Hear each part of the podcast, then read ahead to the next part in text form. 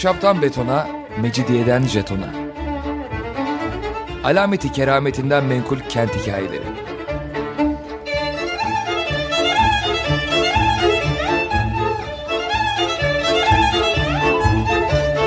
Hazırlayan ve sunan Pınar Erkan.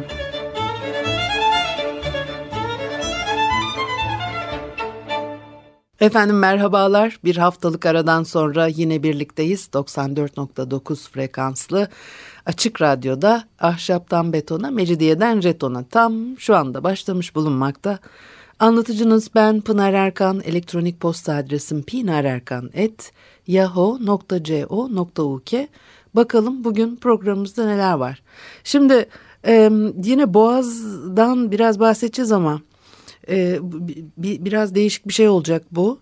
Piotr Aleksandrovich Çihachov bir ünlü Rus doğa bilimcisi, coğraf, e, coğrafyacı ve gezgin. Özellikle 1847-1858 yıllarında e, Anadolu'da geziyor, e, araştırmaları var ve bunların e, sonuçlarını 8 cilt, e, e, 3 atlastan oluşan e, Küçük Asya adlı bir e, eserde toplamış. 1864-1877 yılları arasında e, üç baskı yapmış başka bir e, Boğaz'la ilgili İstanbul'un Boğazı adlı kitabıyla e, tanınıyor. Sadece bu bölgelerde değil Altay dağlarında ve Akdeniz çevresindeki başka ülkelerde ve Orta Avrupa'da e, jeolojik, coğrafi araştırma gezileri yapmış. Bunların sonuçlarını e, tabii ki Avrupa'da ve en çok da Fransa'da yayınlamış. E, Çihaçov sonra İstanbul'da Rus elçiliğine ateşe olarak e, atanıyor. Orada çalışmaya başlıyor ve buradaki resmi e, görevi Türk dilini incelemekmiş. Türkçeyi yerel ağızlarıyla beraber öğreniyor. Diplomatik görevlerle Suriye, Mısır ve Yunanistan'a da gidiyor ama daha e, çok kalmamış yani bu görevde o diplomatik görevde e, ayrılıyor tamamen kendini bilimsel sistematik bakımdan o çok az bilinen Anadolu'nun incelenmesine e, adıyor. O yıllar için tabii çok büyük önemli çalışmalar bunlar. 1847-58 yılları arasında Ege kıyılarından Fırat'ın ötelerine Musul'a kadar gitmiş altı gezi yapmış buralara. Anadolu'nun o fiziki coğrafyasından, jeolojisinden e, betonik ve e, zoolojiye, arkeolojiden etnografik e, özelliklere kadar e, sosyal yapı ve istatistikleri de var. Bir takım öyle çalışmalar da yapmış. E, Birçok farklı açıdan incelemiş. 614 noktada barometrik rakım ölçümleri yapmış. Ülkenin ilk defa 1 bölü 2 milyon ölçeğinde 23 renkli bir e, jeolojik haritasını da yayınlıyor. E, e, 14 bin kilometreyi yaya kat etmiş. Yani evet çok e, kıymetli çalışma. Acaba bunlar o zaman da işte insanlar düşünmeden edemiyor kimlere yaradı falan diye. Neyse. Şimdi İstanbul'un tabii e, su yolları sistemiyle de ilgili e, enteresan e, anlatıları var. Onları biraz ben size aktarmak istiyorum. Hani Boğaz'dan bahsedeceğiz, İstanbul'dan söz edeceğiz ama biraz daha değişik e, bir e, açıdan bakarak. Diyor ki İmparator Hadrianus bundan 17 yüzyıl önce surların dışına döküldükleri için tıpkı bugün olduğu gibi başkente hiçbir yararları bulunmayan e, bugünkü Ali Beyköy Deresi ve Kağıthane Deresi sularını Bizans'ın içine taşımaya çalışmıştı. O imparatordan Fatih Sultan Mehmet'e kadar başka bir deyişle 13 yüzyıldan fazla bir süre Antik Bizans'ın başına geçen bütün hükümdarlar kentin su sistemini geliştirebilecek ve iyileştirebilecek yolları aramaktan vazgeçmediler.'' E, sadece bugün bile kullanılan su kemerleri değil, e, başkente serpiştirilmiş e, çok sayıdaki su sarnıcı da bunu kanıtlar diyor. E, tabii o e, 19. yüzyıl kastediyor hani bugün de derken e, o döneme ait bir e, tanımlama bu. Bu sarnıçlar artık hani e, tarihsel anıt görüntüsünden e, başka bir hani işlevleri e, kalmamış durumda. Çünkü 12 sarnıçtan sadece biri daha 19. yüzyılda 336 sütunlu Yerebatan Sarayı o dönemde işlevini sürdürüyormuş. Tıpkı geçmişte olduğu gibi Ali Beyköy Deresi'nin Cebeciköy yakınlarındaki yukarı kollarından aldığı suyu taşıyor ve onunla besleniyor. Yere batan sarnıcı hariç diğer sarnıçlar kurumuş. Bazıları çöple döküntüyle dolmuş. Şaşırıyor muyuz? Hayır. Yani 19. yüzyılda da böyleymiş. Şimdi de böyle biliyorsunuz büyük oranda ama onları başka işlevlere dönüştürdüler. Bir kısmını dükkana çevirdiler, bir kısmını restoran yaptılar ki e, meğer 19. yüzyılda da böyle yapmışlar. Bazılarına dokumacılar yerleşmiş. Mesela Binbir Direk Sarnıcı öyle. E, dükkan ve atölye olarak kullanılıyor. E, Livorno Sarnıcı Büyük Konstantin'in e, eseri ve onunla rekabet edebilecek anıtsallıkta bir sarnıçtır bu diyor Binbir Direk Sarnıcı için. Ve tabii şehir içerisindekilerin arasında da en görkemli olanı. 672 sütunu hala ayaktadır ama yani derinliğinin ne kadar olduğunu ölçemiyoruz diyor. Çünkü e, bir, balçık tabakası zeminde o binanın tabanında yeraltı bölmelerini doldurmuş. Dolayısıyla ne kadar aşağıya indiğini çok anlamak e, mümkün değil. Bizans İmparatorluğu yıkıldıktan sonra o İstanbul'un tabii su sistemi sadece başkenti değil e, çevre sine de yani daha geniş ve daha kalabalık periferide kalan e, alanlara da su sağlanmasına yönelik e, bentlerle e, inşa edilen bir döneme giriyoruz tabi. E, bu arazideki doğal çöküntülerin ya da küçük vadilerin ağızlarının tesviye havuzlarıyla donatılmış e, setlerle kapatılmasıyla e, meydana gelmiş bu bent, bentler ve e, duvarcı ustalarının katkılarıyla pekiştirilmiş bu doğal çukurlarda yağmur sularının ya da yeraltı e, sızıntılarının toplanması tabi amaçlanıyor. E, başkentten e, düz bir çizgiyle e, gidildiğinde 3-4 saatlik bir uzaklıkta Belgrad Ormanı'nın içinde e, tabii çok değerli havuzlar bunlar. Onların temizliği, bakımı, ormanın içine dağılmış e, küçük köycükler, yerleşim alanları var ve e, su yolcu adı verilen Rum köylerine bırakılmış. E, 9 civarı bent var. Bunlardan dördü Bahçeköy'ün kuzey kuzeybatısında kuzeydoğusunda Kağıthane Deresi ile Büyükdere kaynaklarının toplandığı vadilerde beş tanesi Belgrad köyü çevresinde Kağıthane Deresi'nin batı kolu olan Paşa Deresi'nin e, kollarının geçtiği vadide bulunur. E, bunları anlatırken ben size o isimleri vermeyeceğim büyük oranda çünkü e, biraz da yanlışlıklar da yapıyor her şeyi çok doğru anlatmıyor. E, ama gene de çok kıymetli bilgiler. Birinci gruptaki bentler içinde Bahçeköy'ün kuzeyindeki üç havuz boyutları bakımından e, dikkat çekici. Bunların isimleri hadi gene yani eski Sultan Mehmet Bendi, yeni Sultan Mehmet Bendi ve e, Valide Bendi. E, İmparator Andronikos tarafından yaptırılmış ve ikinci Osman tarafından onartılmış Pirgos havuzundan söz ediyor. Büyük Konstantin tarafından Cebeciköy yakınında yaptırılmış ama 19. E, yüzyılda da artık e, kullanılmayan bir bent. Diğer bütün bentler Osmanlı sultanlarının eserleri bunu söylüyor. Belgrad Ormanı ve çevresindeki dokuz e, bendi kurarak sadece payitahta değil onun etrafındaki geniş topraklara da Bizans imparatorları zamanındaki eski su e, sistemlerini besleyen su kaynaklarından çok daha zengin yeni kaynaklar e, sundular diyor ve bu yeni kaynakları e, başkente ulaştırmak için kimi zaman pagan ya da Hristiyan öncüllerin eserlerini de kullandılar diyor. Neyse ki gene de Osmanlı sultanlarının hakkını e, teslim etmiş tartışmasız bir şekilde onur Osmanlı sultanlarınındır diyor. E, bentleri başkente bağlayan iki türde sistem var. Bunlardan biri e, zemin eğiminin önemli bir devamlılık sorunuyla karşılaşmadığı her yerde suyu yer altından e, kanallarla taşımak. İkincisi de vadiler, boğazlar, dereler gibi eğimi, suyun akışını engelleyen bu coğrafi oluşumların üzerinden köprü şeklinde geçen su kemerleriyle aşmak. Ee, böyle bir e, iki tipi var. Şimdi burada tabii bu Pirgos havuzu dedik. Ee, bunu Hammer da söyler. Bu da biliyorsunuz e, önemli bir tarihçi ve bizim çok kaynak olarak kullandığımız birisi. Sanki bu eser lanetlidir diyorlar. Kendisiyle ilgilenen her hükümdarın başına bir iş gelmiş. Çünkü hem İmparator Andronikos hem Sultan II. Osman tarihin yazdığı en korkunç cinayetlerle katledilmişlerdir. Öyle ki bu cinayetlerin insanı isyan ettiren ayrıntılarını çok az yazar yeniden anlatmaya cesaret etmiştir. Sultan II. Osman oldukça önemsiz bir hükümdar olmakla birlikte Andronikos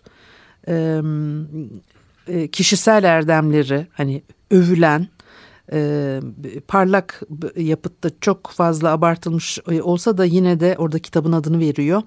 En akıllı Bizans prensleri arasındaydı diyor. E, Trabzon İmparatorları Tarihi e, kitabında öve öve e, bitirilememiş başkentlerini büyük e, su yolları çalışmalarıyla donatan iki hükümdar olarak geçiyorlar ve onların peşini bir türlü bırakmayan bir lanet e, başka türde bir ilerlemenin dostu olarak görünen ülkelerinde matbaa sanatının gelişmesine çalışan iki sultanı da vurdu diyor. E, demek ki hem su yolları çalışmalarıyla öne çıkmışlar hem de bu matbaa e, çalışmalarıyla matbaayı getirmek, yaygınlaştırmak. Çünkü biri Göksu'da, diğeri Kağıthane. harika kağıthaneler kuran 3. Selim'le 3. Ahmet'in yaşamları da cinayetle noktalanmıştır diyor. Bir müzik arası verelim mi?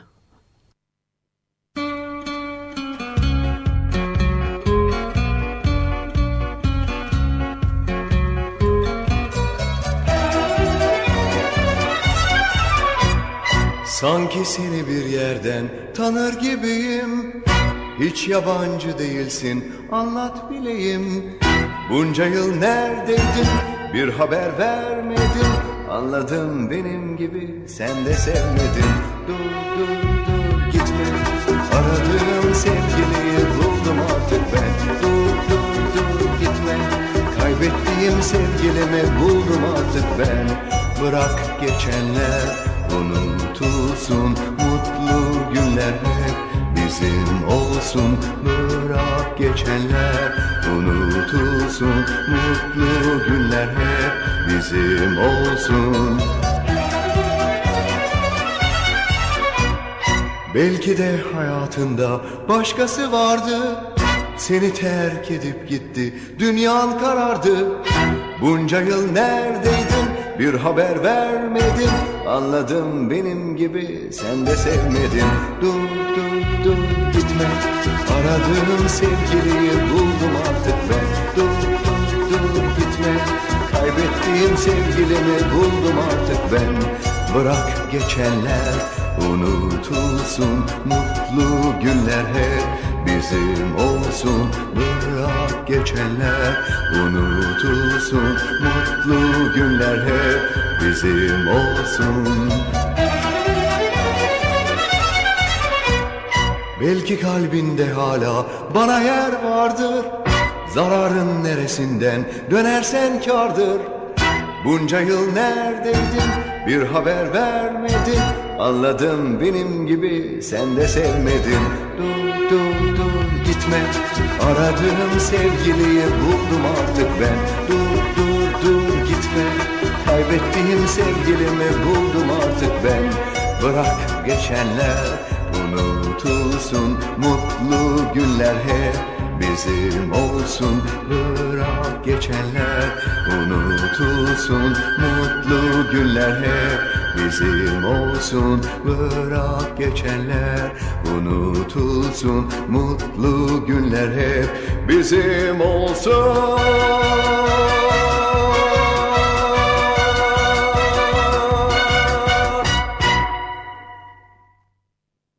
Efendim Açık Radyo'da Ahşaptan Betona, Mecidiyeden Jeton'a devam ediyor. Haliyle Pınar Erkan'ı dinlemektesiniz. Ee, Piotr Aleksandrovich Çihaçov'un e, İstanbul boğazlarında e, ve İstanbul'un su yollarıyla ilgili detayları bize e, anlattığı, e, 19. yüzyılda e, yaptığı çalışmalarının e, sonuçlarını e, konuşuyorduk. Şimdi su yolları dedik aslında Bizans imparatorları daha çok kent merkezine yönelik e, e, kaygılar gidiyorlar ve e, Konstantinopolis'in çevresini oluşturan ve Boğaz'ın Avrupa yakası boyunca sıralanan bir dizi köye bağlanan Halic'in kuzey sahilindeki çok sayıdaki yerleşimi tamamen unutmuşlardı diyor. Yani o tabii o kadar da unutmakla alakalı bir şey değil. Çünkü şehir sur duvarlarının dışında gelişmiyor. Zaten karşı tarafta Galata bölgesi var. O da e, işte nedir? Ceneviz, Venedik, e, İtalyan ticari kolonilerinin e, bulunduğu yer. Bu bölgelerde bu kadar suya ihtiyaç yok çünkü şehir o, yollara tabii o yönlere yayılmıyor o dönemlerde. Onun da sebepleri var. Bir kere e, emniyetli değil bölgelerin gelişmesi o anlamda belki de çok da istenen bir şey de değil.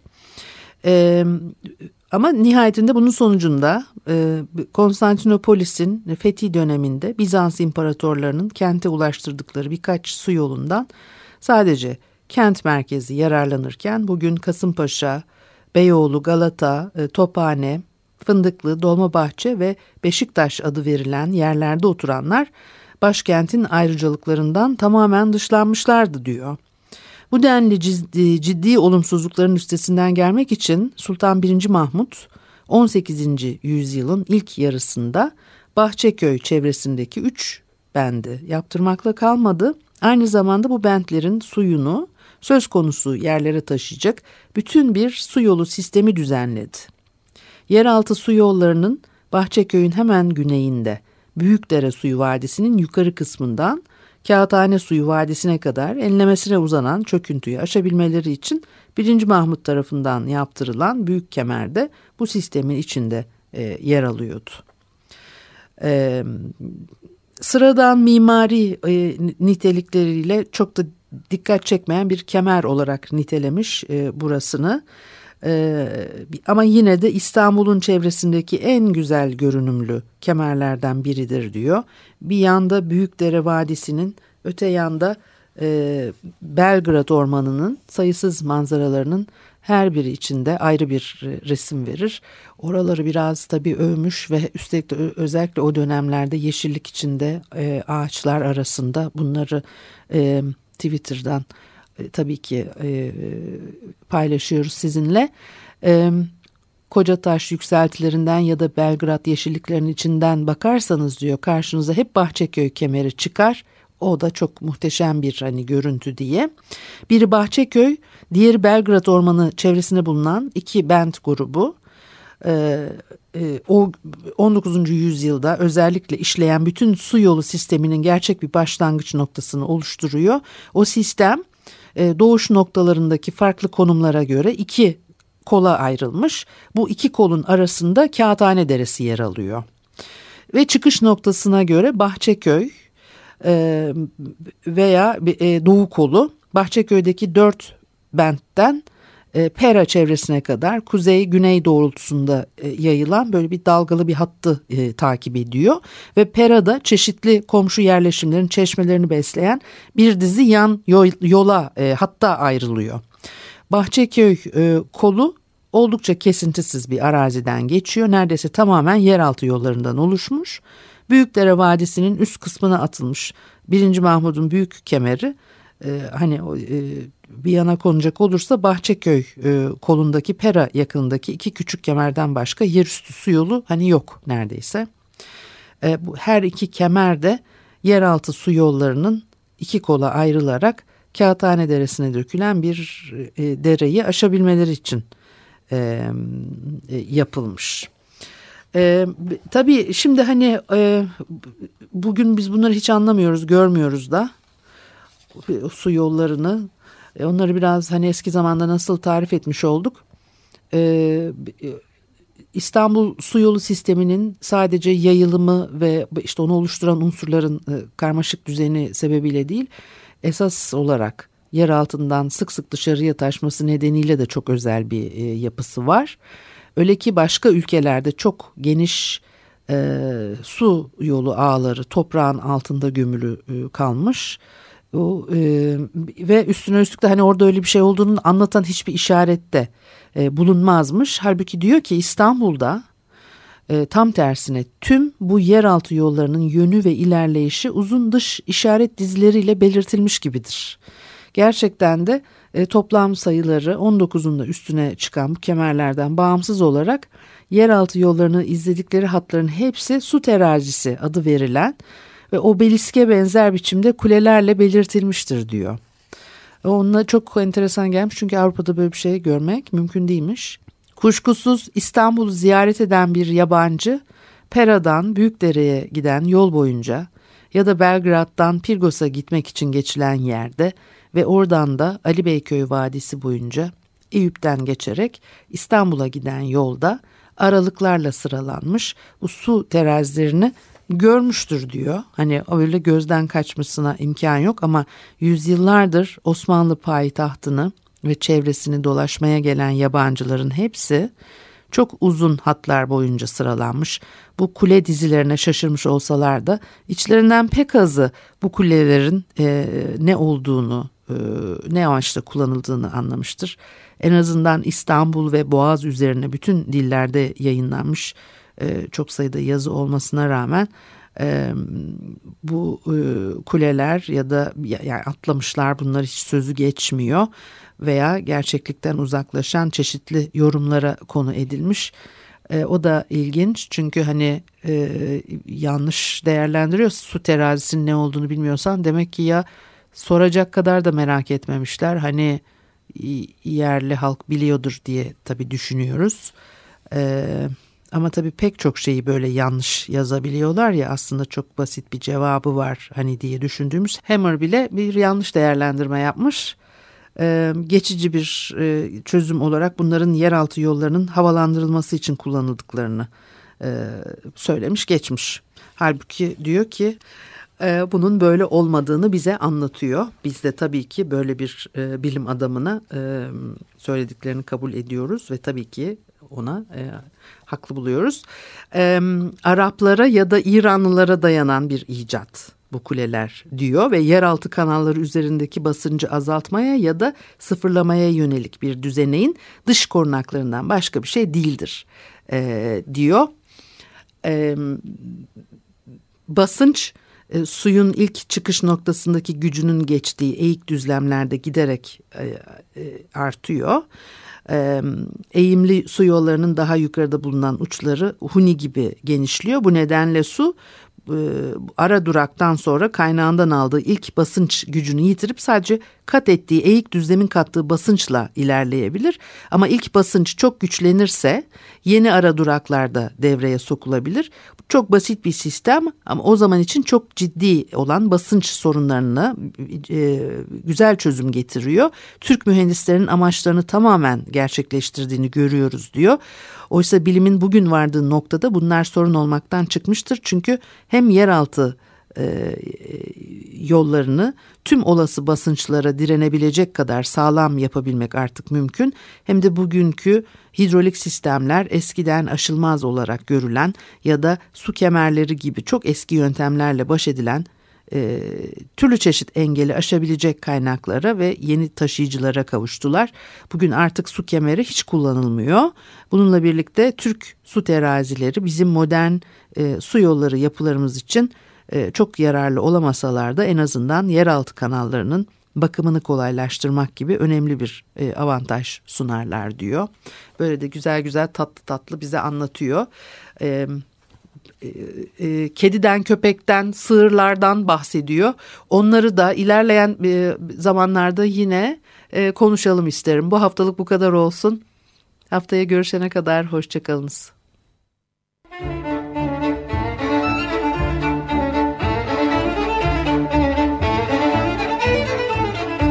Ahşaptan betona, mecidiyeden jetona. Alameti kerametinden menkul kent hikayeleri.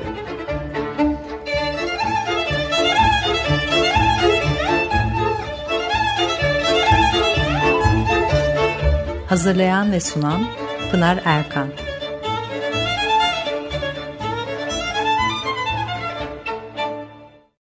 Açık Radyo program destekçisi olun.